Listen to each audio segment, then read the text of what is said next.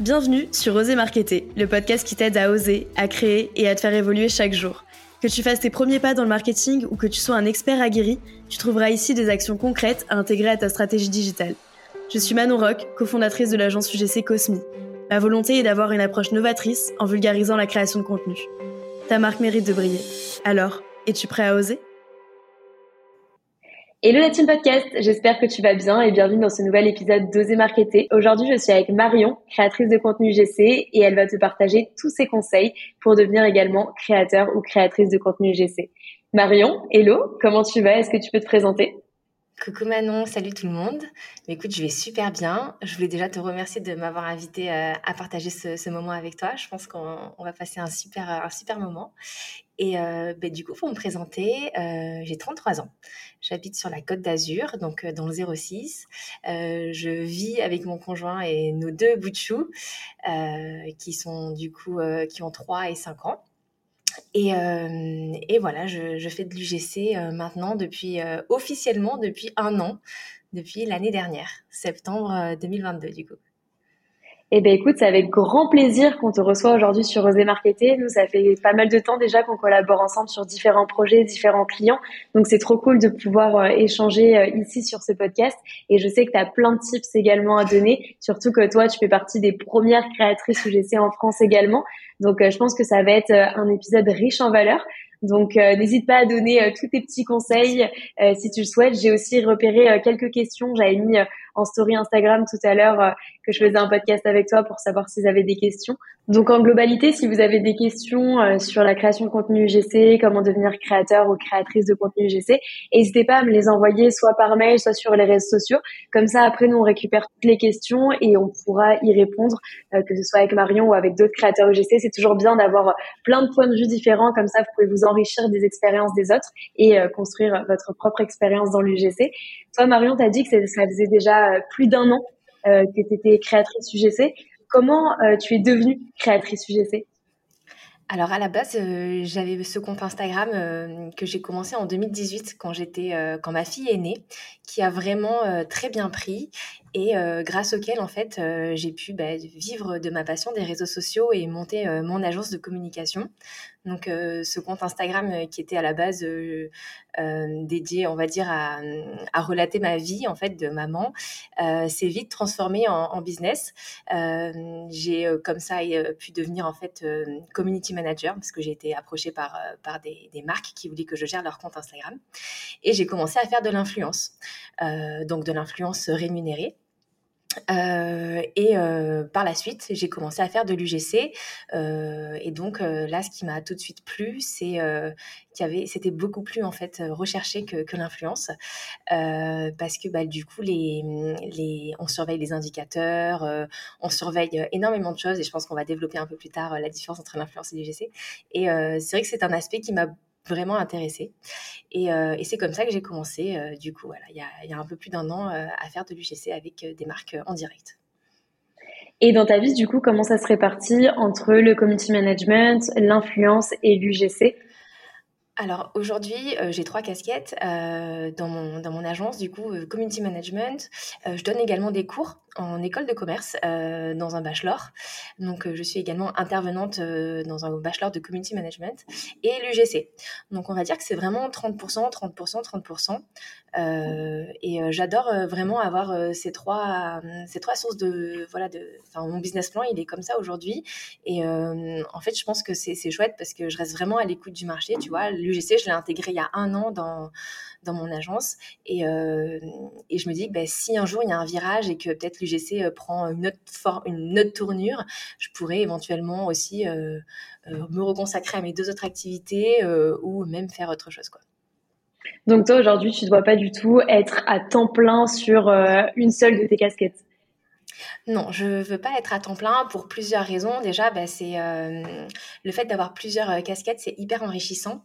Euh, je suis parfois en relation directe avec les clients, parfois avec des agences, donc c'est vraiment super, une très très belle communauté. Et en plus de ça, d'être professeur, c'est vraiment hyper chouette parce que je rencontre la nouvelle génération qui a généralement 10 à 15 ans de moins que moi et qui aussi ont un œil vraiment différent du mien. Clairement, on n'est pas de la même génération, et moi, donc c'est vraiment chouette. Et de voir aussi comment ils voient l'UGC de leurs yeux, du coup, c'est vraiment top. Et puis je trouve aussi que pour pas saturer, ça aide beaucoup de pouvoir faire des choses assez différentes parce que quand tu es à 100% sur une seule chose, une seule chose pardon, bah c'est vrai que parfois tu peux euh, bah, regarder que dans cette direction et bah rater des opportunités qui, euh, qui s'offrent à toi aussi. Donc euh, c'est plutôt pas mal, euh, je trouve, d'avoir plusieurs business. comme on dit, il faut pas mettre tous ses œufs dans le même panier de toute façon. Donc c'est plutôt enrichissant de pouvoir s'épanouir dans différents différentes professions. les cours aussi, c'est trop cool. Moi aussi, j'avais donné des cours dans des écoles. Bon, ils avaient pas 10 ans de moins que moi, ils avaient le même âge, voire même un petit peu plus que moi. Mais j'avais trouvé ça trop enrichissant parce que en parlant et en essayant de faire comprendre euh, ce que tu fais, bah, généralement, tu en apprends aussi beaucoup sur toi et beaucoup sur ton métier, etc. Donc, euh, j'avais euh, j'avais aussi adoré faire des cours. Et toi, c'est des cours sur le marketing, c'est ça, sur la communication marketing? C'est sur le community management, tout à fait. Donc, on a des cours sur la veille, on a des cours vraiment sur les réseaux, Instagram, LinkedIn. et du coup, ce qui est chouette, c'est que ce sont des, des alternants. Et euh, de ce fait, on prend énormément de, cas pratiques. En fait, on utilise euh, euh, leur, leurs entreprises. voilà, vraiment, il y a des gens de tout horizon, également de tout âge. Hein. Il, y a, des gens de, de 18 à 30 ans. Et c'est ça qui est vraiment chouette. C'est que ben, aujourd'hui, les réseaux sociaux, que ce soit l'UGC ou même la création de contenu ou autre, l'influence, ben, c'est c'est en fait un milieu qui réunit des gens de tout âge, de, tout milieu, euh, qui aiment euh, énormément euh, de, centres d'intérêt, qui ont des centres d'intérêt énormément différents. Et du coup, c'est ça qui est vraiment chouette et c'est pour ça qu'il y a vraiment de la place pour tout le monde et que le marché est vraiment loin d'être saturé. Et qu'est-ce que tu penses du coup des personnes qui ne se sentent pas forcément légitimes pour devenir créateurs de contenu IGC après, je pense que chacun euh, doit faire ce qui lui plaît. Donc, euh, je peux comprendre qu'il y a certaines personnes qui n'ont pas forcément envie euh, de se mettre en avant face à, une caméra. il faut respecter leur choix. Il y a des personnes qui sont pas vraiment à l'aise en face cam. donc, ils sont certainement excellents dans d'autres compétences. Donc, ben, ça, moi, je pense qu'il faut, il faut pas forcément les laisser. Par contre, s'il y a une appétence, s'il y a un intérêt, si c'est quelque chose que quelqu'un est derrière son téléphone, il nous écoute, il se dit bah tiens ouais c'est vrai que moi j'aime bien monter des vidéos, j'aime bien tester des produits, j'aime bien donner mon avis. Franchement, il y a de la place pour tout le monde. Euh, il n'y a pas besoin d'avoir forcément des, formations ou quoi que ce soit. Donc il faut y aller, il faut vraiment euh, prendre son courage à deux mains et, euh, et foncer quoi. Il y, aura personne pour vous dire que que vous avez pris le risque d'essayer. Donc euh, voilà, moi je c'est un peu comme ça. Enfin voilà, quand j'ai décidé d'être à mon compte, euh, que, que j'y réfléchi, j'ai je me suis dit ben en fait on n'a qu'une vie, on n'a qu'un moment. Et, euh, et moi là j'ai l'impression voilà que c'était mon moment et j'ai pris mon courage à deux mains. Alors c'est sûr, c'est pas une décision euh, qui se prend euh, d'un claquement de doigts, surtout quand on est maman, qu'on a des enfants, qu'on a euh, ben, un loyer à payer tous les mois, etc. Hein, des courses à faire, la nounou, l'école, les activités. Mais justement, en fait, ça met une bonne pression. En fait, ça met une pression d'aller à la fois démarcher, à la fois répondre. donc c'est vraiment chouette. Donc vraiment, il faut pas avoir peur. Quoi. Ouais, bah déjà, je suis hyper alignée sur ce mindset de il faut pas avoir peur, il faut se lancer. Même si ça fait peur hein, de se lancer, franchement, on est tous dans le même bateau. Il y a jamais personne qui s'est dit, comme tu l'as dit, tu as des charges aussi, d'autant plus que toi, tu es maman, euh, tu as bah, ta maison, tu as tes courses, etc. Enfin, toutes les charges que tu viens d'énumérer. Euh, pour moi, c'est peut-être plus facile, entre guillemets, parce que je sors euh, d'études, donc euh, j'ai pas forcément de responsabilité euh, à proprement parler. Mais en tout cas, ça fait peur à tout le monde de d'oser se lancer. moi aussi, quand j'ai quitté mon CDI, au bout de huit mois, euh, où je sortais d'études et que je me suis dit vas-y je vais lancer mon agence du, GC avec euh, un copain. Euh, bah franchement oui ça fait peur. On s'est dit comment on va se payer à la fin du mois est-ce qu'on va vraiment réussir à trouver des clients? Est-ce qu'on va être crédible? Est-ce qu'on va faire du bon boulot? Enfin tu vois il y a plein de questions qui se posent et c'est pas inné chez les gens. Donc forcément ça fait un petit peu peur au début, mais moi je reçois beaucoup beaucoup de messages de personnes qui souhaitent se lancer dans la création de contenu UGC parce qu'ils adorent justement bah, créer les réseaux sociaux, etc ils n'ont pas forcément d'abonnés, donc du coup, euh, ils peuvent pas être influenceurs ou alors ils n'ont pas envie de s'exposer. Mais euh, c'est pas grave parce qu'on ne demande pas d'avoir d'abonnés euh, pour devenir créateur UGC. Il faut juste bah, avoir euh, une personnalité, euh, pouvoir créer du contenu, aimer en fait créer du contenu. Je pense que c'est vraiment le principal. L'UGC, c'est aussi un métier passion entre guillemets. Parce que ça prend du temps. parfois, ça peut être des choses un petit peu fastidieuses, etc.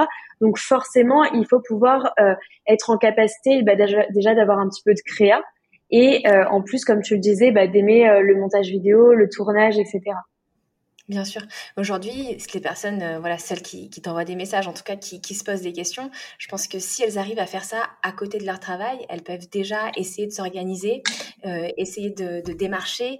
Euh, il faut pas vraiment pas avoir peur ou commencer même par démarcher les marques euh, qu'on aime bien, qu'on apprécie, qu'on utilise dans notre quotidien. En fait, c'est tout bête, hein, mais des marques chez qui on est déjà client, c'est chez eux qu'il faut faire les premiers essais et, justement avoir cette chance de garder son travail à côté et de faire ça peut-être sur son temps libre ou sur le week-end ou pendant les vacances et euh, essayer de trouver sa petite organisation. Et je pense que les personnes vont vite s'apercevoir si c'est quelque chose qu'elles ont envie de faire à plein temps ou pas forcément.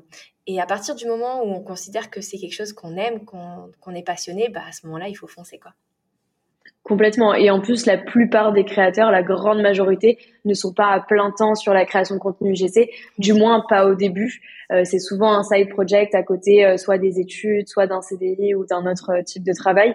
Et au moins, ça leur permet bah, de s'épanouir, de différencier aussi leurs revenus et, puis de pouvoir bah, créer du contenu pour des marques qu'elles adorent. Parce que ce qui est intéressant aussi, de pouvoir représenter des marques qu'on utilise, des marques qu'on euh, euh aime profondément. Donc euh, c'est euh, c'est hyper sympa de, de pouvoir avoir ce type de produit. En plus de ça, généralement il y a toujours des giftings en plus de la rémunération, donc ça permet de tester des nouveaux produits, des nouvelles gammes, etc. Donc c'est plutôt intéressant. Et encore une fois, pas besoin d'avoir d'abonnés sur les réseaux sociaux. La seule chose qu'il faut, le seul prérequis qu'il faut pour pour l'UGC, c'est avoir un portfolio. Parce que nous, en tant qu'agence, ou même si vous allez euh, contacter euh, les marques directement, il faut que la marque puisse se projeter avec vos contenus et du coup, il faut qu'elle puisse bah, justement euh, voir vos vidéos, votre manière de tourner, un petit peu votre setup à la maison, votre manière de parler aussi au niveau de l'élocution, etc. Donc ça, c'est quand même hyper important. Donc n'hésitez pas à faire des vidéos tests aussi, ça je le répète dans beaucoup d'épisodes, mais c'est très important. Prenez, comme Marion le disait, des euh, éléments, des produits que vous avez chez vous pour faire vos premières vidéos. Toi, c'est ce que tu as fait d'ailleurs? Oui, et juste, je voulais revenir sur un petit point qui est très important parce que moi aussi, je reçois énormément de questions par rapport au portfolio. Alors, il faut vraiment pas que ce soit un frein euh, pour les créateurs qui veulent se lancer. Euh, tout d'abord, un portfolio, c'est pas forcément euh, une présentation. Vous pouvez utiliser tout à fait vos réseaux sociaux comme portfolio. ça peut être en fait le fait de poster 4-5 vidéos sur votre compte Instagram ou sur votre compte TikTok. Ça peut être déjà le début de votre portfolio. Donc vraiment, ne vous prenez pas la tête à faire quelque chose de très formel. Euh, votre page de réseaux sociaux peut être votre portfolio. Une fois que vous aurez commencé à avoir quelques, quelques vidéos euh, dont vous êtes vraiment fier et que vous voulez mettre en page dans un portfolio, là, vous pouvez vous tourner vers des solutions qui sont vraiment faciles d'accès comme Canva qui est gratuit et qu'on peut vraiment euh, façonner à son image. Vous pouvez vous inspirer de tous les portfolios qu'il y a aujourd'hui sur le marché. Et encore une fois, il n'y a pas besoin d'avoir énormément de choses sur un portfolio. Donc moi, je voulais juste dédramatiser un peu ça parce que euh, ça sert à rien, voilà, de dépenser, euh, d'acheter des portfolios déjà tout faits. Euh, arrêtez, quoi. Allez-y, faites quelque chose qui vous ressemble. Si vous êtes niché, bah, vous pouvez même euh, l'agrémenter avec euh, des petits mots, des petites expressions de votre niche. Moi, par exemple, c'est vrai que je suis nichée sur euh, tout ce qui est bien-être et également le côté parentalité. Donc ça, c'est un peu mon créneau. Et, euh, mais il y a plein d'autres euh, créateurs et créatrices qui sont nichés dans d'autres choses, dans le sport, dans euh, bah, les produits engagés, les produits éthiques, peut-être plus, plus encore plus le côté maman que moi, plutôt des habits, du maquillage. Alors le maquillage est une, est une source mmh. vraiment énorme. Et du coup, en fait, c'est ça aussi au-delà du, portfolio, pensez qu'il y a la place pour tout le monde. Et euh, moi, je trouve que c'est ça qui a vraiment de top dans, dans le dans l'UGC, c'est qu'il n'y a pas de concurrence. Enfin, en tout cas, entre créateurs et même avec les agences, j'ai l'impression que tout le monde est assez bienveillant. Tout le monde est, essaye de se tirer vers le haut. Donc, euh, n'ayez pas peur s'il y a un créateur UGC que vous aimez bien ou une agence que vous aimez bien. Bah, n'ayez pas peur d'envoyer un message. Je vous assure que la personne va vous répondre. Moi, ça m'arrive également quand je vois des créatrices qui mettent euh, en story des collabs qu'elles ont gagnées dans qu'elles sont trop fières, mais j'envoie un petit cœur ou un petit pouce, genre ben bravo, enfin franchement, je suis trop contente pour elles même si moi c'est pas forcément une marque que j'aimerais enfin que j'aimerais euh, avec laquelle j'aimerais travailler.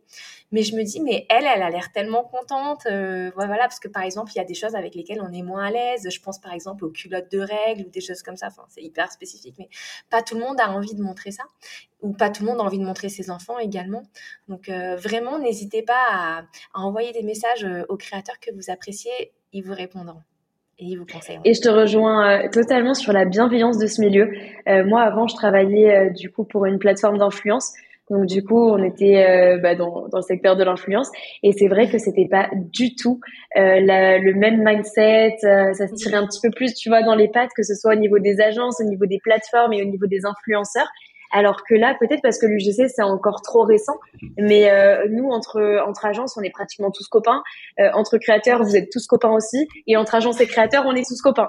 Donc euh, c'est vraiment sympa et on s'envoie tous des messages hyper bienveillants les créateurs ont besoin des agences euh, pour être représentés euh, vis-à-vis de marques. Hein. Moi, je vois par rapport à Cosmi, vous avez une, euh, vous avez accès à des marques auxquelles je n'aurais pas accès seule. J'en ai conscience, et je pense que c'est aussi cette force-là pour laquelle il faut utiliser les agences.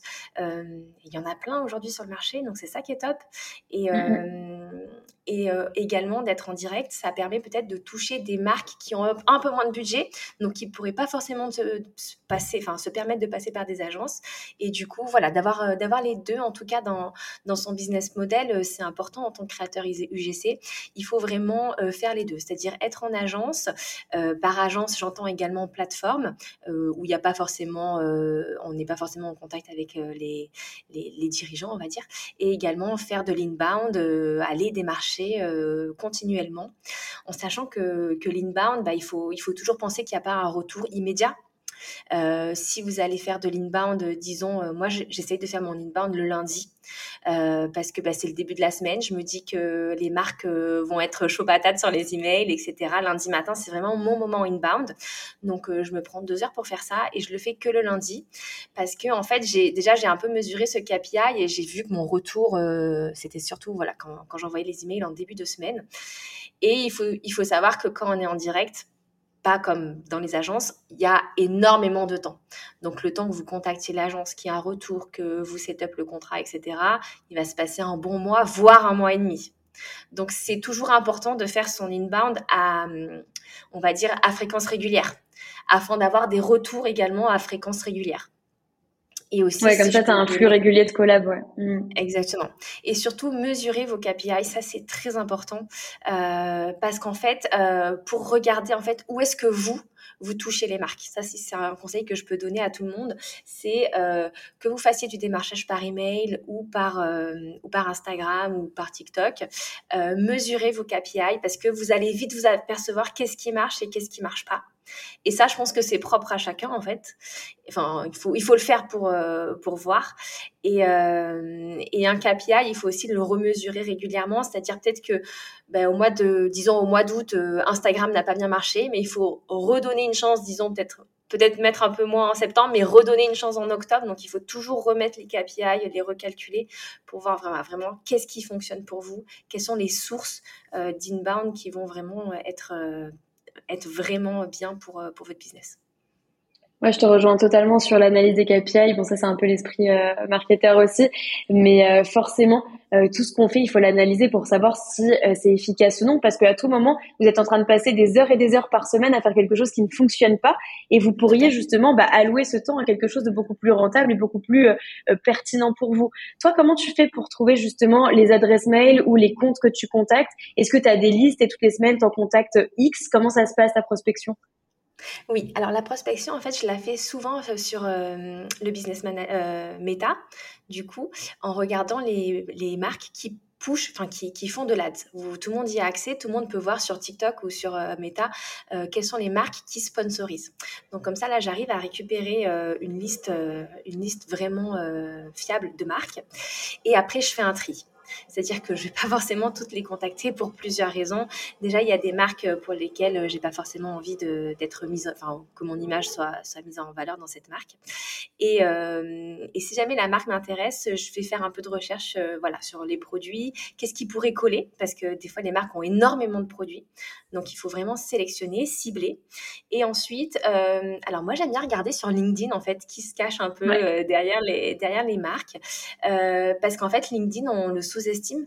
Mais c'est vrai qu'on a, grâce aux connexions, des fois, j'arrive à trouver des connexions, de connexions, de connexions et à récupérer des, des adresses mail directes. Et là, tu touches directement euh, soit, le, soit le dirigeant ou alors même euh, la responsable des réseaux sociaux ou communication. Et euh, c'est beaucoup plus pertinent à notre niveau de parler directement à ces personnes-là qu'à un adresse service nanana, ou contact Et moi, j'ai toujours peur que quand j'envoie des emails à ces, à ces personnes, je me dis, bah, la personne qui reçoit le message, euh, peut-être ne sait même pas ce que c'est l'UGC, elle delete en pensant que c'est euh, une demande d'influence, de partenariat gratuit, enfin un truc euh, où ils sont pas gagnants. Et je pense qu'il faut, il faut peut-être perdre un peu de temps. Alors moi je préfère, c'est pas forcément perdre du temps, mais aller chercher directement la bonne adresse mail pour cibler, faire mon follow-up. J'hésite pas même à faire deux follow-up parce que moi je persévère. Je me dis que tant l'agence, mmh. enfin tant que la personne elle m'a pas dit non, c'est pas perdu. Par contre, voilà, après trois emails, je fais pas non plus la grosse relou. Euh, j'arrête de, les harceler, on va dire. Mais voilà, je, à partir de mon premier contact, euh, je me mets une petite alerte deux semaines après et encore deux semaines après. Et puis après, j'abandonne. Et puis, euh, puis j'essaye aussi de suivre la marque sur sur les réseaux donc que ce soit Instagram ou LinkedIn. Euh, J'essaye voilà de de, susciter un intérêt. Alors euh, ça c'est peut-être voilà c'est un peu plus du réseau on va dire, susciter un intérêt, de suivre des personnes. Alors c'est vrai qu'en ce moment LinkedIn commence à bien se, se développer aussi sur ça. Ben, toi tu es, hyper active et du coup euh, des fois dans, dans les commentaires on, on voit des, des petites pépites, des petites infos. et c'est comme ça que j'hésite pas à choper des, des petites choses quoi. T'as bien raison. En plus, LinkedIn, c'est un réseau très, très, très puissant et qui monte encore plus en puissance là ces derniers mois, dernières années. Donc, il faut pas hésiter à en profiter, euh, que ce soit pour l'UGC ou même pour votre vie professionnelle en général. C'est tellement un réseau à exploiter. Euh, moi, je vous conseille vraiment de créer du contenu, créer une communauté sur LinkedIn. Euh, moi, c'est ce que j'avais fait aussi. Bah, ça fait ça fait trois ans que j'entretiens une communauté sur LinkedIn et ça m'aide tous les jours. Euh, dès que je veux lancer des nouveaux projets ou euh, dès que je parle d'un sujet ou autre, j'ai toujours des retours et c'est des retours qui sont constructifs et on est une communauté qui avance ensemble avec à peu près les mêmes centres d'intérêt. Donc euh, c'est hyper intéressant. Moi, dans ma communauté, je crois que j'ai à peu près 25-26 000 personnes. Ils savent tous à peu près que je suis dans le secteur de l'UGC, des réseaux sociaux. Donc ils pensent à moi quand ils ont un besoin. Euh, ou alors quand ils ont des questions, ils viennent me voir directement. Donc, si vous arrivez à faire la même chose au niveau de l'UGC ou au niveau de votre euh, vos centres d'intérêt, forcément, ça va faire de l'inbound et les gens vont venir directement à vous. Et en plus de ça, ça vous, de la, ça, pardon, ça vous apporte une crédibilité supplémentaire. Donc, ne pas hésiter. Euh, je, je, vais revenir juste cinq minutes aussi sur euh, les mails. Euh, comment tu commences ton mail? Qu'est-ce que tu dis dans ton mail pour prospecter les marques justement? Oui. Alors moi, j'essaie d'avoir un, déjà un title assez catchy euh, pour que euh, les marques, quand elles reçoivent mon email, elles le mettent pas à la poubelle. Donc euh, ça peut être vraiment des choses travaillons ensemble ou alors j'ai la vidéo qu'il vous faut pour exploser. Voilà, c'est vraiment des titres très catchy, très sexy. il faut pas oser en faire un peu trop euh, moi, c'est un peu ma stratégie. Euh, de cette manière, dans, bon, de toute façon, vous l'avez compris, c'est un peu le, le, résumé de tout ce qu'on vient de dire. Hein. Il y a, derrière chaque action, il y, a, il y a, une raison. Derrière chaque action, il y a un objectif. Et en fait, quand vous considérez l'UGC comme, comme un business, euh, il, faut, il, faut, il faut vraiment comprendre que tout ce que vous faites, en fait, ça, ça peut avoir un gros impact. Donc, euh, même à partir de l'email, je vous conseille de, de considérer euh, le title, donc l'objet. Euh, dans mon message, je le garde très concis parce que je veux pas que les gens, je veux qu'ils lisent tout en fait. Euh, j'adapte même les emojis à la niche. C'est-à-dire que si je vais contacter euh, une marque, euh, par exemple, de vêtements de seconde main, je vais mettre une petite robe. si je vais contacter quelque chose de plus healthy, je vais mettre une petite feuille de basilic, etc., etc.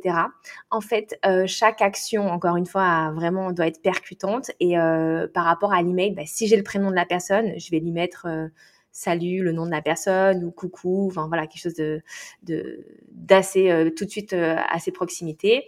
Et ben voilà, je, je me présente, hein, je fais de la création UGC, voici mon, mon portfolio. Euh, direct, j'invite la personne à un call ou à, à, discuter. je donne pas forcément des idées dès le départ parce que j'ai pas forcément envie qu'ils me piquent mes idées. mais, euh, mais voilà, j'essaye de, de, leur montrer que j'ai fait une petite recherche, ce qui est vrai du coup, et euh, de leur montrer que je, pourquoi je serais la, la, personne la plus adaptée. Donc euh, oui, ça prend du temps en fait de, de faire des inbound. C'est pour ça que moi je m'alloue vraiment deux heures par semaine pour le faire. Il y en a même qui peuvent en faire plus, hein, mais moi c'est vrai comme des fois on me contacte directement pour travailler, bah je, je voilà, j'ai pour l'instant je n'en ai pas le besoin. Mais euh, s'il vous faut deux fois deux heures ou même trois fois deux heures, allez-y. Hein, calez-vous ça dans votre agenda. Alors moi aussi, ça c'est quelque chose que je faisais pas forcément avant, mais maintenant j'alloue euh, une plage horaire, voilà, spécifiquement à toutes mes actions. Et c'est comme, bah, peut-être on en reviendra un peu plus tard, mais quand il faut créer, bah, pareil, je me bloque un certain nombre d'heures parce que je ne veux pas dépasser, etc. Donc, en tout cas, pour tout ce qui est de la prospection, moi, ce que je vous conseille, c'est si vous avez le nom de la personne, mettre le nom de la personne. Euh, montrer que vous avez fait des recherches sur la marque en adaptant les emojis ou en, en, leur expliquant pourquoi vous êtes la meilleure personne pour faire une vidéo. En tout cas, voilà, que vous matchez au persona, par exemple, ou que vous consommez déjà la marque. Et ensuite, inviter la personne à vous contacter. Donc, ça peut être soit un call, soit un visioconférence, soit à vous répondre, soit à inviter là à regarder votre, euh, votre portfolio et lui demander un retour. Voilà. Mais essayez de poser une petite question, en fait, faire un petit call to action dans l'email.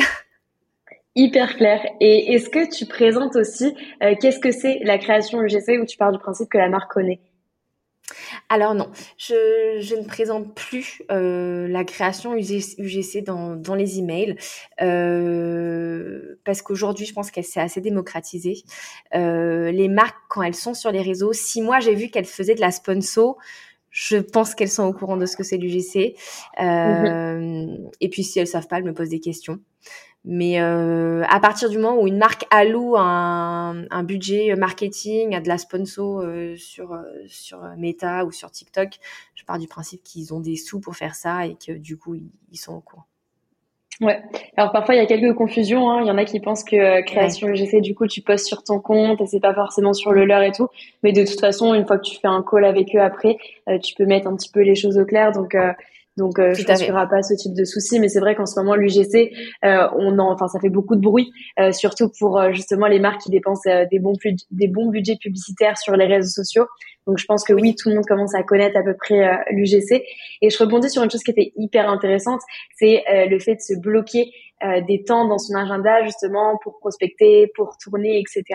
Euh, je sais pas si tu utilises la méthode time blocking, mais ça y ressemble fortement de ce que tu me racontes. Euh, moi, c'est une méthode que j'utilise depuis euh, plusieurs mois, voire même années maintenant. Je peux plus du tout m'en passer et je pense que c'est vraiment une chose à adopter si on veut avoir bah, un agenda millimétré, être hyper organiser et pouvoir être le plus productif possible parce que c'est vrai qu'une journée ça passe très très vite.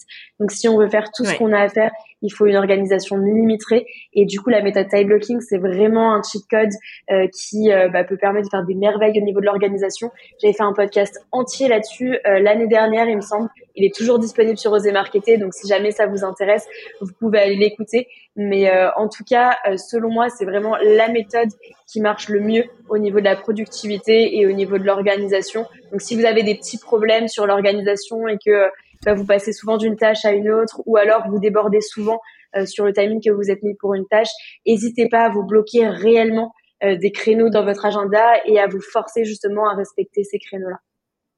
Tout à fait. De cette manière, que ce soit euh, une tâche qu'on effectue à côté de son travail, donc euh, on va dire pour euh, un complément de revenu, ou même si c'est notre business à plein temps, l'UGC, quelle que soit la raison, on veut que ce soit efficace, on veut que ce soit productif. Donc c'est pour cela que moi aussi j'alloue, j'alloue vraiment des, des, des, temps particuliers à chaque tâche. D'autant plus que moi je fais, je suis maman, j'ai d'autres, on va dire, je fais pas que de l'UGC, je fais aussi du community management, je fais aussi des cours. je, prend énormément de temps également pour faire du sport. Euh, donc en fait, moi, je, je cale même mes séances de sport dans mon agenda. Euh, je cale le moment où je dois aller chercher mes enfants à l'école, les amener à une activité périscolaire. Et en fait, à partir du moment où je prends la caméra pour euh, faire une vidéo UGC, là, hop, je sais que je suis minutée. Et en fait, ce que ça me permet de faire justement par rapport à l'UGC, c'est aussi de raviser mes tarifs parce que c'est très important pour moi le tarif horaire. Euh, je connais très bien mon tarif horaire dans le community management et dans, quand je suis prof, euh, parce que bah, du coup, c'est voilà, généralement c'est à la journée, donc j'arrive très bien à le définir. Par contre, dans l'UGC, c'est un peu plus délicat. Et en fait, je pense qu'il faut vraiment, et ça rejoint un peu les KPI, les KPI dont on parlait tout à l'heure, il faut vraiment voilà se dire, ben, en fait, cette vidéo, je l'ai vendue tant. Mais combien de temps j'ai pris pour prospecter? Combien de temps, combien d'échanges email il y a eu? Combien de temps on a passé au téléphone et le contrat?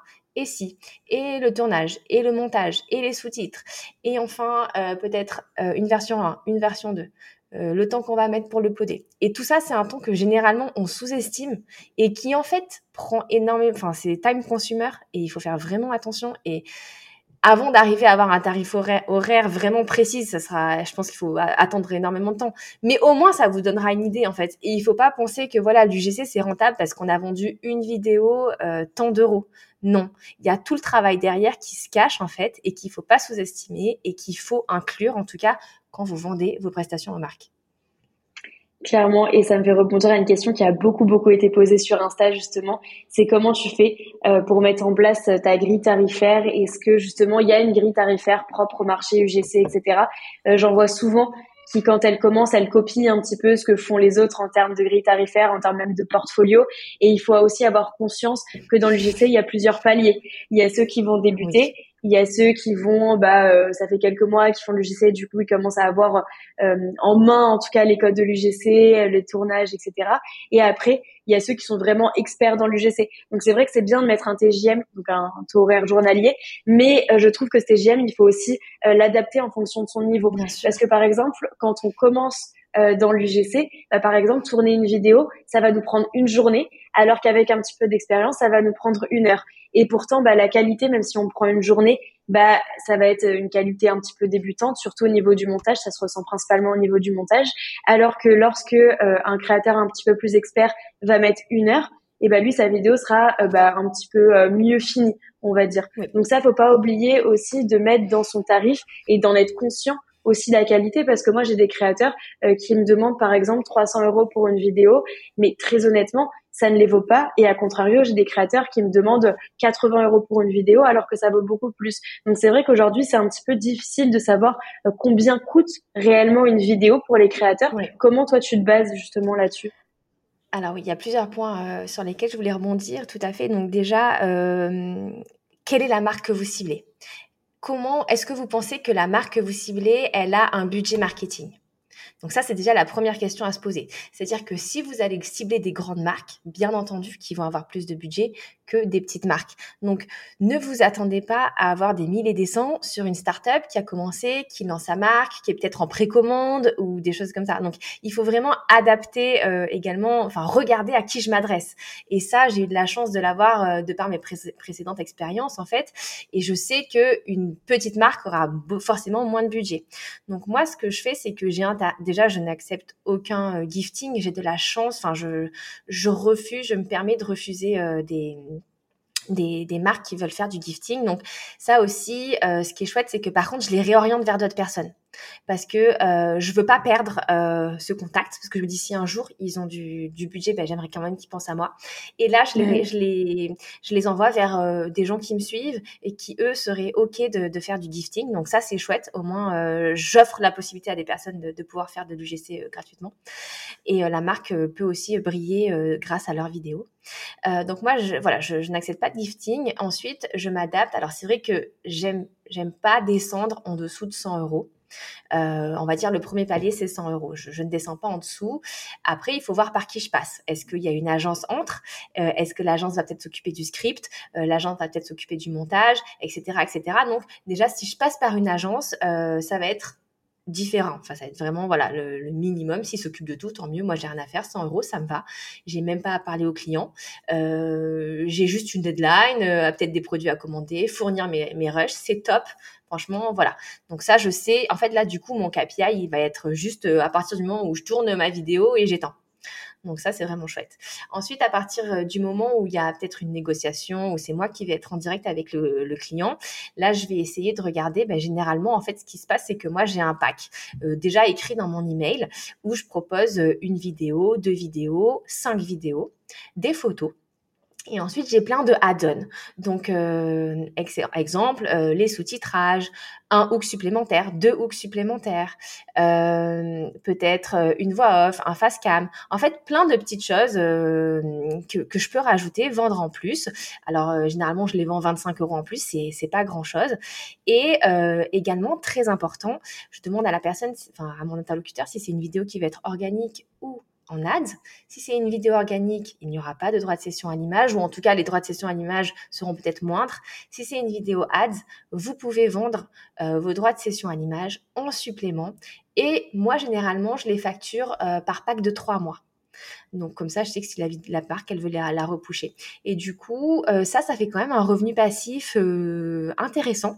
Donc moi, je conseille vraiment à tout le monde de, de le faire en plus en tout cas de le considérer, voilà, de l'inclure dans votre package.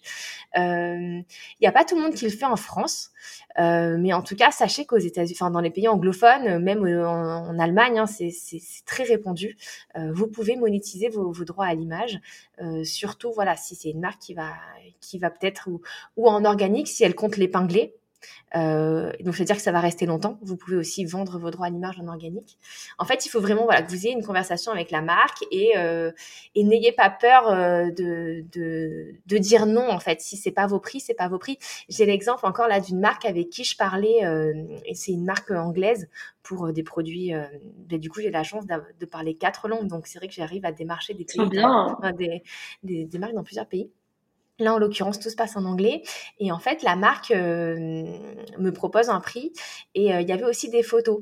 Et euh, en fait, j'ai expliqué à la marque tout simplement ben, tout ce qu'on vient de dire, un peu, voilà, le, que, que c'était pas juste une vidéo comme ça que j'allais faire, quoi. Que s'ils m'ont contacté, s'ils m'ont démarché, c'est qu'ils aimaient la qualité de mes vidéos et, et que non, il y avait de la réflexion, il y avait de la, de la rédaction de script. Et, et grâce, généralement, ce que je propose, si la marque est un peu réticente, je propose un appel. Euh, comme ça, au moins, on arrive à se mettre d'accord et j'arrive en fait à leur expliquer. Et honnêtement, si la marque n'a pas le budget, ce n'est pas grave. Je n'insiste pas en fait. Je me dis, c'est que c'est pas notre moment à nous. Et notre mmh moment à nous aura lieu plus tard. Et je préfère même quand la marque me recontacte plus tard, euh, parce que là, en fait, ils vont me payer pour euh, pour quelque chose que ben, moi, je vais être super contente. Et je pense qu'il faut pas non plus se brader, quoi. Enfin, il faut il faut connaître son prix et il faut rester sur sur ses positions. Et euh, après, on peut voir des choses un peu hallucinantes. Alors attention, s'il vous plaît, surtout les jeunes, ne vous faites pas avoir euh, par euh, toutes les vidéos extraordinaires sur TikTok. J'ai gagné temps en si peu de temps avec l'UGC et tout. Euh, je tiens quand même à dire que chaque chose est relative. Alors faites attention euh, aussi. Voilà, je, je pense qu'il faut modérer aussi son prix quand on va se vendre aux marques, euh, il faut faire attention parce que vous pouvez aussi rapidement euh, être euh, peu crédible et ça c'est pas quelque chose que vous avez envie. Euh, moi je pense qu'il faut rester, euh, il faut rester quand même les pieds sur terre. L'UGC c'est un marathon en fait. C'est ça sert à rien de de, de se griller en, en, quelques mois, de plus en avoir envie et et de, de tout abandonner. en tout cas pour ceux qui veulent faire ça à long terme, j'entends. Euh, augmentez vos prix petit à petit, euh, ne sautez pas les étapes. Euh, et quand vous voyez des vidéos euh, sur TikTok euh, de personnes qui gagnent 10 000 euros par mois avec l'UGC, bah, je pense que c'est des personnes qui savent super bien communiquer sur les réseaux et mhm. vous pouvez apprendre d'autres choses de ces personnes. Enfin voilà, vous pouvez vous en inspirer, ça peut être une source de motivation, mais il faut aussi rester voilà les pieds sur terre et euh, et ne pas forcément croire euh, tout ce qu'on voit. Euh, après, bon, j'imagine qu'il y a des marques qui ont des super budgets, donc c'est possible. Hein. Je dis pas que ces personnes elles racontent n'importe quoi, attention, hein. mais euh, voilà, il faut il faut quand même euh, avoir les pieds sur terre et et faire attention à tout ce qu'on entend ces jours-ci parce que du coup, je trouve qu'il y en a qui, qui surfent un peu sur la vague et ils ont raison. Franchement, ils ont raison. Ça a fait monter leur compte, ça a fait monter leurs followers. Donc, chacun sa technique. Et il faut pas non plus confondre euh, CA et bénéfice, parce que encore une fois, euh, les créateurs aussi ont des charges à payer. Euh, bonjour l'URSSAF. Euh, du coup, il faut il faut pas oublier. Donc c'est 22% quand on n'a pas l'acre et quand on a l'acre c'est 11%. Donc souvent sur les chiffres qu'on vous donne, c'est des chiffres bruts. Toi à peu près, est-ce que tu peux nous dire par mois combien ça représente en moyenne la création de contenu UGC oui, alors en moyenne, cette partie-là dans, mon business représente entre 2500 et 3000 euros par mois. Euh, mais c'est en fait, euh, moi je déclare mon, chiffre d'affaires à partir du moment où je l'ai encaissé, hein, bien entendu. Mais là, je, je, je, prends toutes les précautions pour, pour être payée. Euh, alors, il y a des marques que je vais être avec lesquelles je vais être en prépaiement. Euh, il y a des marques euh, avec lesquelles je fais un peu plus confiance et je demande un paiement à la fin, à la fin de la mission.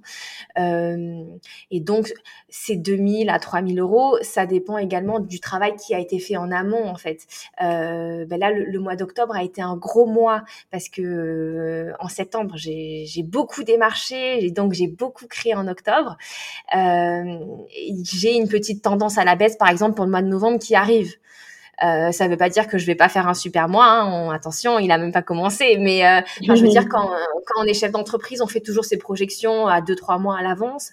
Euh, donc moi, j'arrive à dire à peu près qu'est-ce qui va tomber. Euh, je peux vous dire à peu près aujourd'hui qu'est-ce qui va tomber fin novembre. Mais enfin voilà, il faut, et c'est pour ça on en revient à la partie inbound. Il faut toujours, il faut toujours faire beaucoup de prospection pour pour, euh, pour avoir du à la, à la fin pour avoir des, des résultats. Et euh, sans compter voilà que, que sur ces 3000 euros donc là c'est juste le chiffre d'affaires hein, j'ai mes 22% euh, d'URSAF euh, il faut savoir que moi j'aime bien également acheter des petits accessoires des petites choses. Donc là par exemple il va y avoir euh, une petite vidéo bientôt avec Cosmi pour pour Noël.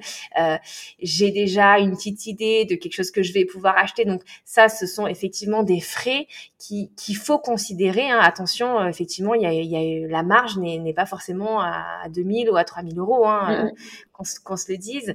Euh, il y a ça, et puis après, il y a le matériel aussi, les caméras, le, micro, etc. Tout à fait. Euh, il m'est arrivé également euh, ben, euh, de devoir prendre la voiture, d'aller dans des centres commerciaux, des choses comme ça, ou même d'aller au restaurant, de mettre en scène également une amie. et du coup, ben, pour la remercier, je l'avais fait un petit cadeau au Sephora, enfin des petites choses comme ça. Et du coup, enfin, c'est plein de petites choses qui rentrent en compte. Et je pense qu'il faut pas, il faut pas, voilà, il faut tout prendre en compte. Et à la fin, ben, sur ces 2000 ou 3000 euros, il va nous rester 1008. Euh, voilà, il faut quand même euh, en, avoir, euh, en avoir conscience. Ouais, non mais c'est très bien détaillé. C'est vrai que au-delà des gros chiffres qu'on présente souvent, c'est bien aussi de montrer un petit peu le détail et les charges qu'on paye, que ce soit les charges au niveau des taxes, comme par exemple l'URSSAF, ou les charges également de matériel, de déplacement, etc. Parce que oui, il y en a. Donc euh, hyper clair, merci d'avoir détaillé tout ça. Mais aussi, euh, à, du coup, à bien, à bien demander aussi en amont, à part si vous êtes en agence, mais si vous êtes en, amont avec les marques, ce sont peut-être des choses que vous pouvez inclure dans vos contrats. Euh, Par exemple, euh, des, des, frais supplémentaires, que ce soit une mise en beauté ou des choses comme ça, n'hésitez pas à, à, demander. Si vous demandez pas, on vous donnera pas en fait. Donc, euh, il, il faut vraiment pas hésiter. Ouais, clairement, non, je suis d'accord. Et, euh, et toi, du coup, euh, tu collabores avec combien de marques à peu près par mois? Mmh. Vraiment, euh, ça peut aller de 10 à, on va dire, de 10 à 20. Ok. Ok, ok. Et c'est quel type de marque Parce que tu disais que tu étais un petit peu dans la parentalité, bien-être, etc.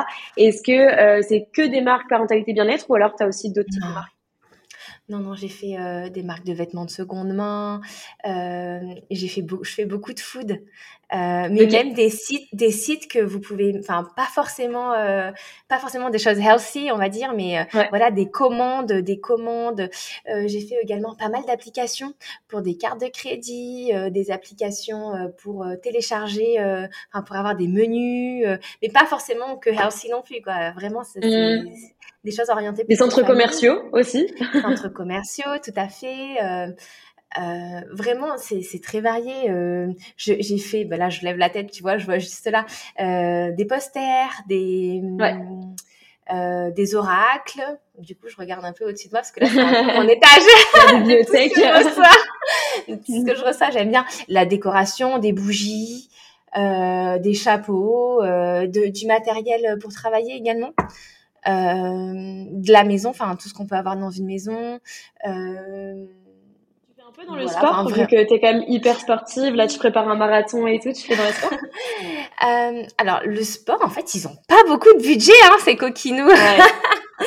Alors, c'est vrai qu'ils n'ont pas beaucoup de budget. J'ai essayé de démarcher un peu des, des grandes marques et tout, mais euh, c'est compliqué d'accéder euh, au réseau de, de, ces, de, ces, de ces grandes marques. Donc, je compte sur Cosmi. Allez, Cosmi Je vais aller démarcher pour toi.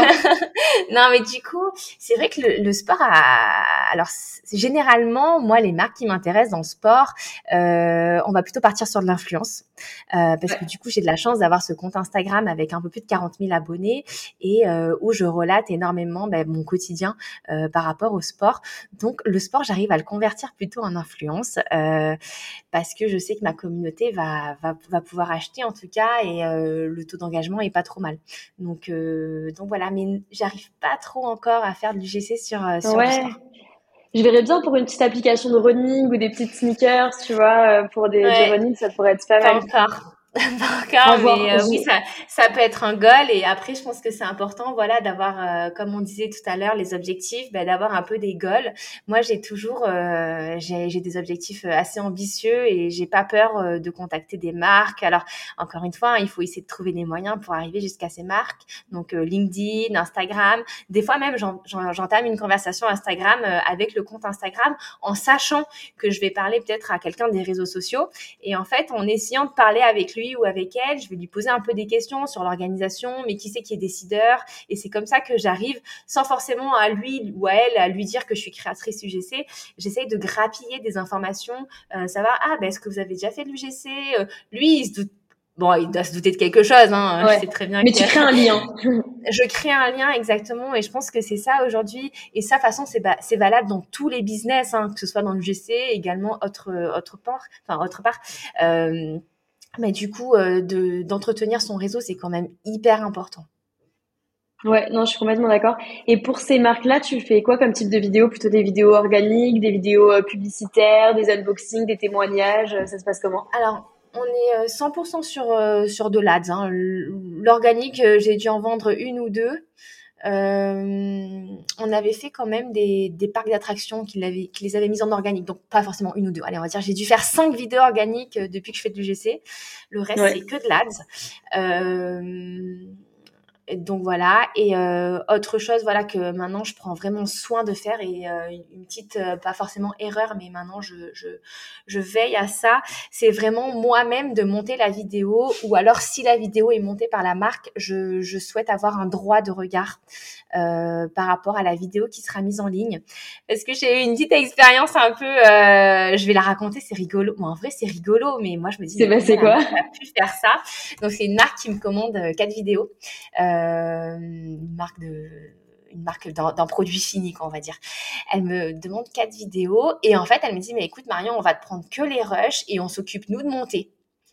Et en fait, moi, quand j'envoie mes vidéos sur le Drive, je fais bien quatre dossiers avec euh, quatre vidéos. Enfin, clairement, les scripts, euh, tout est clair. Donc, dans chaque dossier, ils ont les scripts, comment monter, comment moi j'ai vu, j'ai tourné, quoi. Mmh. Au final, je vois les vidéos. Ils ont mélangé des rushs Ok. Deux vidéos. Et en fait, bon, au final, c'est vendeur, hein, il n'y a pas de, de, problème. Mais en fait, ce qui me dérange, c'est que je me dis, mais si quel... moi, j'ai jamais montré ces vidéos dans mon portfolio. Déjà, j'ai trop. Euh... Ouais. C'est pas que j'ai honte, mais je veux dire, c'est pas représentatif de mon travail, quoi. Et en fait, maintenant, c'est pour ça que je veux avoir vraiment un droit de regard. Si jamais c'est eux qui montent, il n'y a pas de souci, mais je veux leur montrer. Même des fois, ce que je fais, c'est que je monte rapidement la vidéo, je leur envoie, je leur dis, bah, s'il vous plaît, respectez ça, quoi. Enfin, respectez cet ouais. ordre-là. Après, ils peuvent euh, la rendre un peu plus dynamique euh, à leur souhait. Mais euh, du coup, enfin, voilà, je je veux plus que ça se passe parce qu'en fait, c'est pas représentatif de la qualité de mon travail, c'est pas représentatif de de l'effort que j'ai mis dans dans le tournage, des tenues que j'ai mis. Et en fait, là, vraiment, ce qui était choquant, c'est que tu voyais dans la même vidéo, tu me voyais avec différentes tenues, quoi. Ouais, et en fait, non, mais tu sais, je vois totalement le type d'ad que c'est. Hein. Et, euh, et, et, et, ça, après, bon, c'est pas grave, hein, ça fait partie du métier, c'est pas la fin du monde. Franchement, euh, j'ai rien dit à la marque parce que je, je voulais pas du tout. Euh, voilà, enfin, mais je me suis dit, je vais plus jamais travailler avec eux, quoi. C'est bon, laisse tomber. et en fait, je me dis, c'est dommage d'avoir investi autant dans, dans les rushs d'une personne, tu vois, et de faire ça. Et, et euh, et enfin voilà, donc je vous dis quand même, faites quand même attention, c'est votre image qui est sur les réseaux. Donc euh, bon là, ça va, hein, le, le, produit il est sympa, donc euh, au final je suis quand même contente d'être associée à cette marque. Mais j'aurais préféré être euh, y être associée différemment. Et au final c'est une vidéo, tu vois, que je mets même pas dans mon portfolio parce que ouais. j'ai pas envie qu'on m'associe à, enfin j'ai pas envie qu'on pense que c'est moi qui fais le montage surtout. Donc moi j'ai une créatrice en fait... qui m'avait j'ai une créatrice qui m'avait raconté aussi une histoire où euh, elle avait envoyé juste les rushs de la vidéo et en fait euh, ils avaient rajouté euh, des messages mais hyper publicitaires avec des phrases c'est vraiment très promotionnelles etc et elle n'était pas forcément en accord avec ça et euh, il lui avait pas envoyé la vidéo euh, avant validation. Et du coup elle avait vu ça en publicité. Euh, donc bon elle était pas pas très contente quoi. Et ouais. En fait il faut faire attention parce que des fois la pas du gain peut être un peu plus euh, ben, il peut nous faire voilà envie on va dire. Mais il faut faire attention. Il faut se dire ben euh, moi ce que je pense tout le temps parce que du coup en fait ben, comme je suis maman euh, j'ai les autres mamans d'élèves qui me voient souvent euh, dans leur dans leur ads. Et en fait voilà. Moi c'est mon truc. Je me dis si si ma famille ou euh, des amis me voient dans cette vidéo, est-ce qu'ils vont être fiers de moi? Est-ce qu'ils vont me reconnaître? Est-ce que moi, je vais être fière d'en parler avec eux? Et en fait, si des fois, je me dis, hmm, non, eh ben j'y vais pas. Pour moi, c'est un peu une jauge en fait. Je me dis, euh, c'est mon image, c'est mes mots, et euh, j'aurais pas envie que quelqu'un dise, ben, et parce que je l'ai déjà vu en fait en commentaire de vidéos pushées d'autres personnes, et j'ai déjà vu en fait, ah mais c'est mensonger, ah mais si, ah mais ça, enfin, euh, en plus des, des, des grosses marques, hein, des, des, marques qu'on consomme tous, euh, des applications, des marketplaces, et je vois les commentaires en dessous, et et je me dis j'aimerais tellement pas qu'il y ait des commentaires comme ça sur des vidéos de moi que euh, j'essaie quand même d'avoir une jauge et euh, de pas tout accepter. Euh, je pense également là en ce moment il y a un peu le dropshipping qui est en train d'arriver sur le créneau UGC. Euh, encore une fois, il peut y avoir des trucs vraiment bien. Du dropshipping peut être fait bien en France. Hein, il y a du, ça peut être très bien. Mais attention, il y a aussi des dérives, hein, comme il y a eu d'ailleurs chez les influenceurs, et c'est ça qui a un peu cramé les influenceurs, euh, on va dire, euh, un peu télé-réalité, mm-hmm. euh, parce que pas tous les influenceurs euh, sont mauvais, hein, attention. Mm-hmm. Mais voilà, je pense qu'il faut aussi faire attention, parce que l'UGC, c'est nouveau, et on veut pas forcément, moi j'ai envie que l'UGC, ça perdure dans le temps, j'ai pas envie forcément que qu'on se grille tous avec deux, trois, deux, trois dropshipping qui vont mm-hmm. être... mal, on va dire, mal fait ta jauge, elle, est très bien parce que au final, on oublie parfois que euh, on fait pas seulement une vidéo pour une marque. On associe son image à la marque et la, marque, et la marque associe son image au créateur. Donc, euh, il y a des vraies personnes qui vont tomber dessus. Il y a sûrement vos proches aussi qui vont tomber sur vos vidéos en publicité. Donc après, il faut pouvoir assumer la vidéo aussi derrière, dans le sens où, bah oui, c'est votre voix, c'est votre visage, c'est euh, vos mots. Euh, donc, euh, donc forcément, faut réfléchir à deux fois avant de sélectionner les marques avec lesquelles on va collaborer.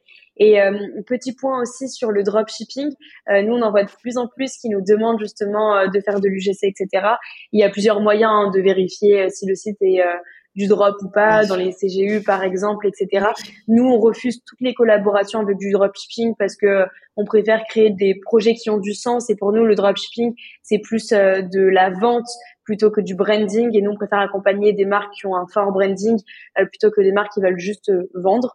Donc, euh, nous, on a décidé de pas prendre du dropshipping, mais généralement, euh, on poste quand même des messages sur le groupe où on propose aux créateurs de collaborer avec telle ou telle marque, on donne le contact, mais par contre, ça passera pas par nous. Donc, si jamais il y a un problème ou quoi que ce soit, euh, nous, on fait pas de contrat, on fait pas de script, on fait pas de tournage, on prend pas d'argent, on donne vraiment juste le contact parce que ça reste une opportunité. Et si des personnes veulent collaborer avec eux, euh, voilà, on, on, veut, on veut bien faire de la mise en relation, il n'y a pas de souci. Oui, oui, tout à fait. Mais après, voilà, il faut faire attention euh, avec quoi son, son, image est associée. Et après, il faut être aligné en fait avec son business model. Et, euh, et je pense que ça, ça fait partie des réflexions qu'on doit tous se poser. Et euh, c'est pas forcément euh, mal. Hein. Si si t'as pas de problème, si c'est un produit que, que tu consommerais, je pense que si t'as envie de le faire, ben vas-y.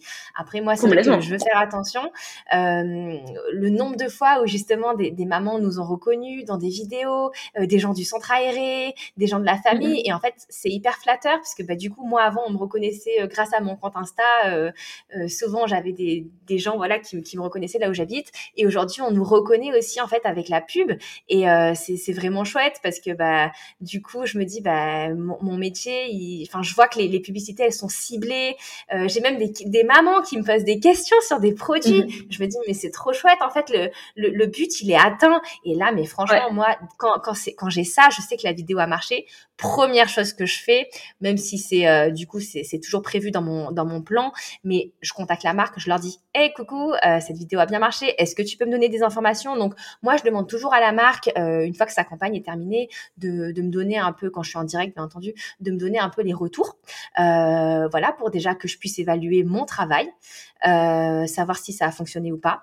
Euh, si jamais ils ont mis différents hooks, bah, de savoir un peu quel hook a fonctionné, ça c'est hyper important. Euh, en ce moment, on, en ce moment là récemment, parce que j'ai aussi lu un truc un peu américain, les hooks négatifs sont beaucoup plus catchy. Je sais pas si tu en as entendu parler. Les hooks, les hooks négatifs sont beaucoup plus catchy que les hooks positifs. Ok. Euh, par exemple, euh, euh, mais t'as pas entendu parler de ça? Ou euh, j'y crois pas. Euh, enfin, tu vois, vraiment. En fait, il paraît maintenant que c'est en ce moment, voilà, c'est la tendance. Les hooks négatifs sont, sont beaucoup plus catchy. Et en fait, ben, pour le créateur, déjà, c'est hyper intéressant de, de savoir, d'avoir une évaluation de son travail, au-delà de, au-delà de la qualité, enfin, au-delà du retour de la marque, de savoir vraiment est-ce que ça marche? donc moi, j'hésite pas à demander le nombre de vues. Euh, le nombre de, de clics, euh, euh, le hook, enfin du coup les trois premières secondes, la, la, view des trois premières secondes, ben, pour pouvoir évaluer mon travail. Et ensuite, ça peut être aussi vendeur par rapport à, à d'autres vidéos.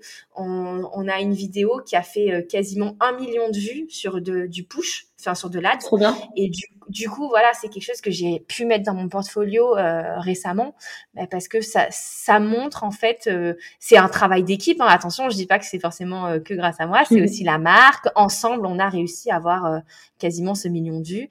Et en fait, bah, pour moi, c'est quand même une qualité, quoi. ça, ça montre que le travail derrière, il est qualitatif. Ouais, que ta vidéo elle performe, que ça vend, etc. derrière, c'est hyper intéressant parce que les marques, on va pas se mentir, elles font de l'UGC dans un but premier qui est de générer des ventes via des publicités. Donc si tu leur montres qu'avec d'autres clients dans leur secteur, tu as réussi à générer des ventes, forcément, euh, ça va porter euh, de l'intérêt envers ton profil. Et d'ailleurs aussi, petit tips, euh, si jamais vous pouvez avoir des reviews, donc des avis de la part des clients ou des agences avec lesquelles vous collaborez, n'hésitez pas à en demander parce que nous, on n'y pense pas forcément, on a plein de choses à gérer toute la journée, donc n'hésitez pas à la fin d'une campagne, quand vous voyez que la vidéo a bien tourné, à demander un avis à la marque ou à l'agence, et après cet avis, vous la mettez sur votre portfolio, et forcément, ça vous apporte également de la crédibilité euh, auprès des futures marques avec lesquelles vous allez collaborer. Donc ça, ça mange pas de pain, hein, c'est vraiment, ça prend cinq minutes, donc n'hésitez pas à le faire parce que ça peut pas mal changer aussi. Et pour ceux qui n'ont pas de portfolio forcément euh, Canva, mettez-le en story permanente. Euh, Et un petit tips par rapport au portfolio, euh, moi je conseillerais pas forcément de mettre euh, de mettre les prix. Euh, je vous conseille de mettre vos prestations c'est-à-dire tout ce que vous pouvez faire, donc tournage, rush, montage, sous-titrage, voix off, témoignage, etc. Vraiment tout ce que vous proposez, ou supplémentaire, voilà, même si vous parlez différentes langues, de le mettre. Par contre, attendez pour les prix, parce que des fois, vous pouvez avoir des bonnes surprises et avoir des, des marques qui vont avoir des budgets euh, à louer et euh, qui vont peut-être vous demander deux trois vidéos et là euh, vous n'avez pas envie de vous griller en fait. Donc mhm. les prix c'est pas forcément que ça peut être aussi des bonnes surprises. Donc attendez d'avoir la marque au téléphone. Encore une fois comme je disais tout à l'heure, est-ce que c'est une grande marque? Posez-vous les questions. Est-ce qu'ils ont un budget? Est-ce qu'ils ont aussi déjà collaboré avec des UGC Moi c'est une judge pour moi. si la marque a déjà collaboré avec des UGC, je sais qu'il y, y en a déjà qui ont fait le travail avant moi et du coup j'aime bien enfin, c'est pas que ça me rassure, mais je suis encore plus confiante en fait parce que ils sont conscients du travail aussi. Ouais. Voilà. Et euh, du coup, j'ai encore moins euh, de, enfin pas de scrupules, mais je me dis, ben mon prix il va passer parce que je sais que, enfin voilà, c'est ce que je propose va matcher avec ce qu'ils ont, ce dont ils ont besoin. Donc euh, au-delà de vendre des add-ons, euh, on peut aussi vendre des packages. Là récemment, j'ai vendu un super package. Euh, la marque me prend quatre vidéos ads et une vidéo organique. Trop bien. Euh, donc ça, c'est pour l'instant, c'est un peu, on va dire, mon plus gros, euh, ma plus belle vente. Euh, j'ai vendu également les, les, droits de cession à l'image en, en, supplément. Donc ça, ça sera un revenu passif. Et, euh, et du coup, j'ai été prépayée euh, parce que comme c'était mon premier, euh, ma première fois avec cette marque, j'ai voulu me sécuriser. Donc ça aussi, mmh c'est quelque chose que je peux vous conseiller. les contrats, les scripts. Moi, il j'ai pas de problème si jamais la marque écrit le script, mais je veux juste quand même le relire pour être sûr que ça fait sens en fait. J'ai une marque qui m'avait envoyé un qui m'avait envoyé un script, c'était ma fille rentre au lycée. Mais après, bon, eux, ils pouvaient pas forcément savoir euh, quel âge avait ma fille. Hein. Et du coup, quand je leur ai, euh, quand on a échangé, finalement, on a changé l'accroche. Euh, mais en fait, bon, c'était pas forcément une erreur de leur part non plus. Hein, je leur ai pas donné ma biographie. Mais euh, du coup, enfin, voilà, il faut juste quand même que ça ait du sens, tu vois. Enfin, je veux dire, j'ai pas non plus, je suis pas en âge d'avoir. J'aurais pu, mais en l'occurrence, j'ai pas de fille qui, est au lycée. Et du coup, voilà, il faut faire quand même attention à, à tout ça. Donc, vérifiez bien les scripts et moi, même si l'agence ou le, la marque écrit son script, faut juste avoir un petit droit de regard, euh, voilà, être sûr. Euh, ben là, tout à l'heure, on a parlé du centre commercial, euh, être sûr que les magasins dans lesquels je vais me rendre, tu vois, c'est des magasins que, que je consomme. Je veux dire, ça sert à rien de, de mettre en avant quelque chose qui est faux parce que ça va pas être authentique. Et euh, ça aussi, c'est quelque chose pour ceux qui se lancent et qui nous écoutent, l'authenticité hyper ouais, important. Complètement. Ouais, c'est un peu le principe de l'UGC, ouais. ouais. On n'est pas, euh, on n'est pas des acteurs, hein, clairement. Euh, on n'est pas. Euh... Alors même si on, on, on, joue, on enjolive, hein, clairement qu'on se le dise, euh, voilà, c'est sûr que, que ça va être tourné en faveur de la marque, mais on n'est pas non plus des acteurs et je pense qu'il faut pas se forcer non plus. Mm-hmm. Et euh, si jamais, euh, si jamais il y a quelque chose qui va pas, il faut le dire parce que sinon dans, dans la vidéo ça va se voir et si ça se voit, ça va pas être sympa. En fait, ça va pas être moi, j'ai une petite anecdote euh, marrante aussi. Euh, il y a une fois, on avait écrit un script pour une créatrice et euh, après ça, la créatrice s'était désistée. Du coup, on avait dû changer de créatrice. Sauf que dans le script, on avait complètement oublié de changer le nom de cette créatrice-là. Et du coup, quand elle a fait la vidéo, elle s'est présentée mais elle a pas dit son nom. Elle a dit rigolo de l'ancienne créatrice. Donc c'était en mode bon, on va prendre par exemple Marie et Stéphanie. Et euh, Stéphanie a dit bonjour, je suis Marie. du coup c'était c'était assez marrant. On a pas mal rigolé euh, quand on a vu la ah vidéo. Ou sinon on avait aussi euh, une marque qui nous avait corrigé un script parce que souvent on envoie les scripts à la marque.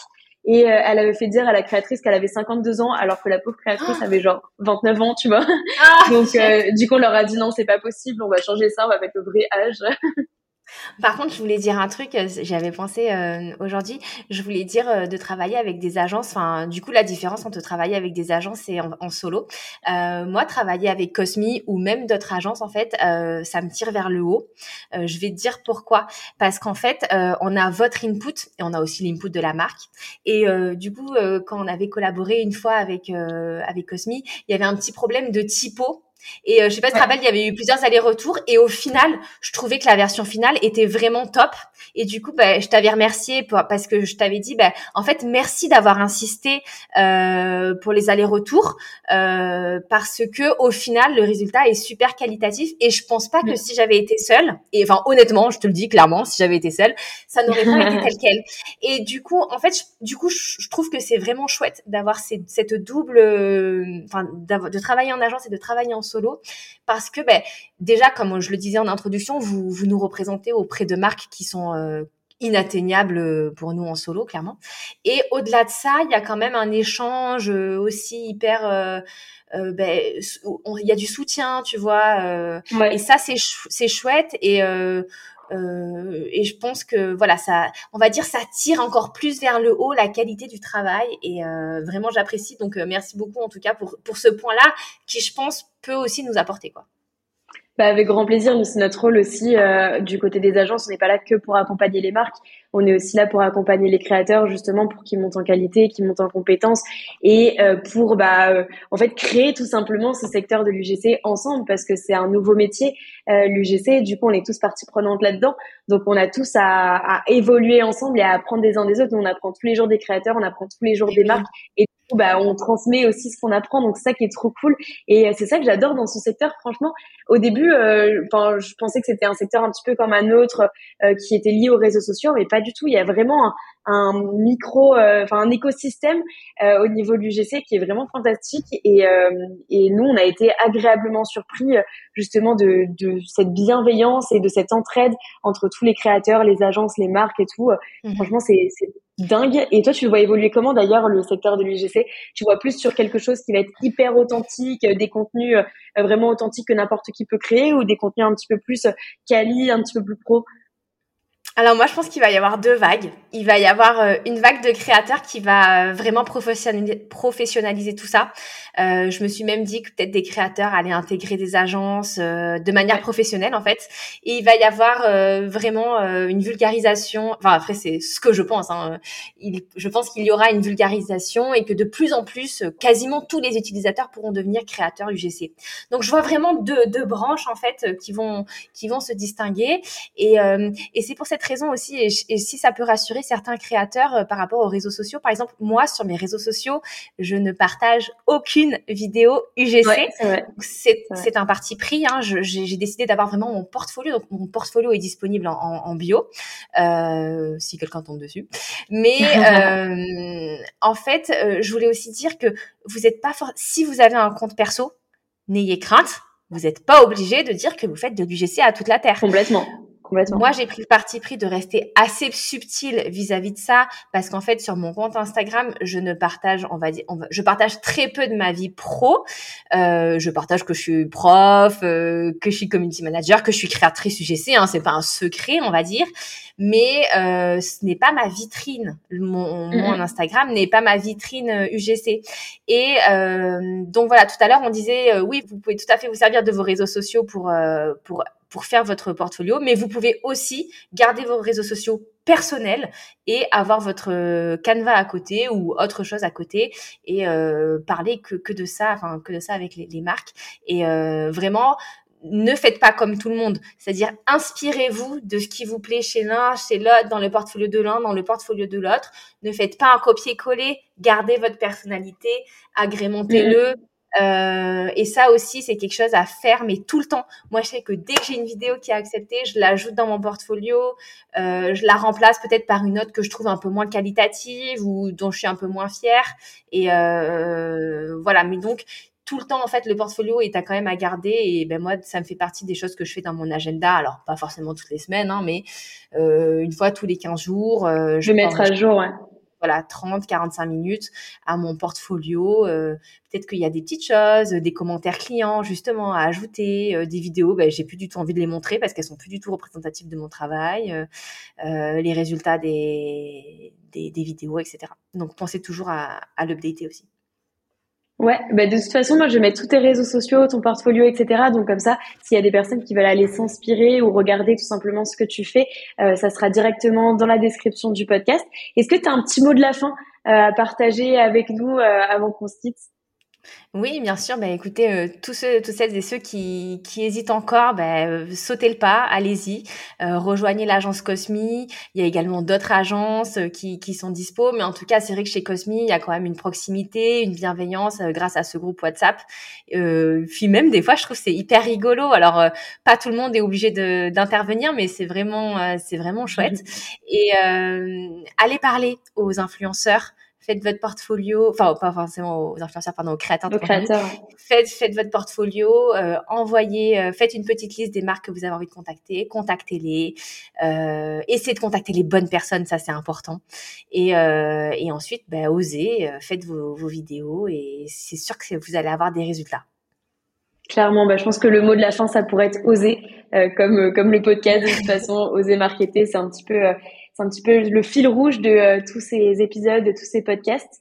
en tout cas, bah, moi j'ai hâte de continuer les collaborations avec toi, Marion, et trop contente d'avoir pu échanger sur le podcast. Tu as donné plein de conseils, plein d'activables, donc je suis sûre que cet épisode va beaucoup plaire. Et, Très orienté bah, business quand même. ouais, mais c'est ce qu'on veut, c'est trop bien. Parce qu'en fonction des créateurs, en fonction de leur expérience personnelle et professionnelle, les épisodes sont totalement tournés d'une autre manière, donc c'est trop cool. Ouais, ouais, ouais, non, c'est trop cool. Et euh, bah, nous, sinon, on se retrouve mercredi prochain pour un nouvel épisode de Marketé.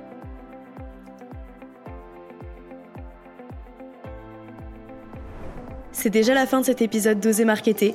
J'espère que tu y as trouvé l'inspiration et des actionnables. Si tu as apprécié notre échange d'aujourd'hui, n'oublie pas de me le faire savoir en partageant le podcast et en laissant un avis.